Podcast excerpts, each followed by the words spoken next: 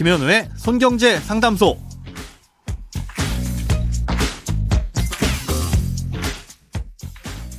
새는 돈 막고 숨은 돈 찾아드립니다. 손경제 상담소 김현우입니다. 저축, 보험, 대출, 연금, 투자까지 이 돈에 관련된 고민이라면 무엇이든 맡겨주세요. 오직 당신만을 위해 맞춤 상담해드리겠습니다. 네, 오늘도 연말정산에 관한 사연이 도착했네요. 한번 들어보실게요.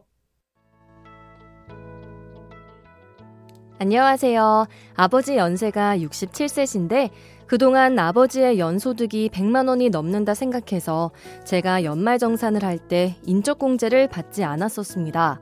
그런데 알고 보니 아버지가 받으시는 소득은 일용근로소득인데 일용근로소득은 100만 원이 넘어도 상관없다고 하더라고요. 이게 맞는 건지, 맞다면 만 60세가 되시던 해인 2015년 이후 인적공제 혜택을 지금이라도 받을 수 있는 방법은 없는 건지 궁금합니다. 네, 연말정산 때 근로자가 가장 많이 하는 실수가 이 부양가족 인적공제에 대한 부분입니다. 이 부양가족으로서 인적공제를 받으려면 나이하고 소득요건을 충족해야 되는데요. 먼저 나이 요건을 보자면 부모, 자녀, 형제자매의 경우에는 만 20세 이하이거나 만 60세 이상이어야 되고요. 다만 배우자는 이때 나이 제한이 없습니다. 소득요건이 좀 복잡해서 잘 살펴봐야 되는데요. 연간 소득 금액이 100만 원 이하여야 되고요. 만약에 근로소득만 있으면 총 급여가 500만 원 이하여야지 인적공제 대상이 됩니다.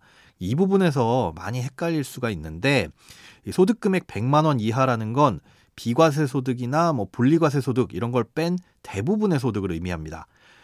즉 부동산 임대소득을 포함한 사업소득도 해당이 되고요. 국민연금이나 아니면 연간 2천만 원이 넘는 금융소득, 퇴직소득, 양도소득, 이런 다양한 소득들이 전부 다 포함됩니다. 오늘은 시간상 하나하나 다 설명해 드릴 수는 없고요. 이 질문 주신 청취자님의 경우만 설명을 해드리자면, 하루 단위로 과세하는 일용직 근로소득의 경우에는 연간 얼마를 벌든 상관이 없습니다. 이때 일용직의 구분 기준은 건설업은 1년이고요. 그 외 업종은 3개월을 넘지 않게 고용되어 있는 형태를 전제로 합니다. 다시 말해서 3개월 미만으로 고용되어 있으면서 급여를 일당으로 받는 형태면 일용직 소득으로 본다는 거죠. 이 경우에는 다른 소득이 있는지만 확인해서 요건을 충족하시면 인적공제를 받을 수 있습니다. 그러니까 사연 주신 분의 경우에는 아버님이 60세 이상이 되던 2015년 귀속분부터 인적공제가 해당이 된다, 이렇게 보시면 됩니다. 자, 그런데 이미 과거에 연말정산 때 공제 못 받고 지나가 버렸는데 이걸 받을 수 있느냐? 전부 다는 못 받지만 과거 5년까지는 경정청구라는 걸 통해서 받을 수 있습니다. 이 경정청구라는 말이 좀 생소하긴 한데요. 쉽게 말해서 과거에 잘못된 신고 내용을 바르게 고쳐서 세금을 돌려달라고 하는 겁니다. 그렇다면 언제로부터 5년이냐? 이 신고 기한이 지난 날로부터 5년을 따집니다.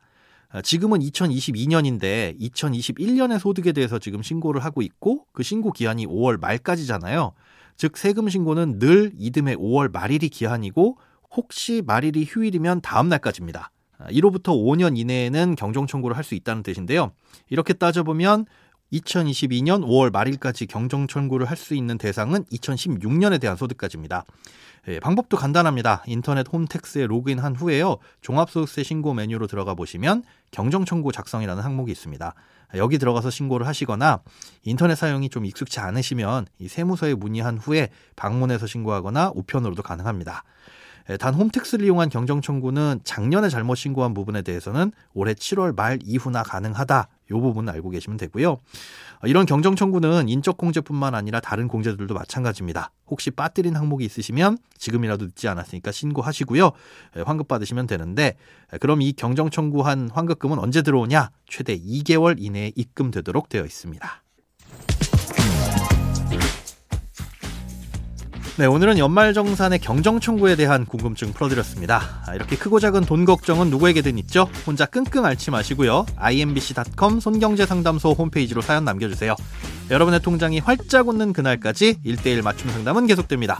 돈 모으는 습관 손경제상담소, 다음 주에도 새는 돈 막고 숨은 돈 찾아드릴게요.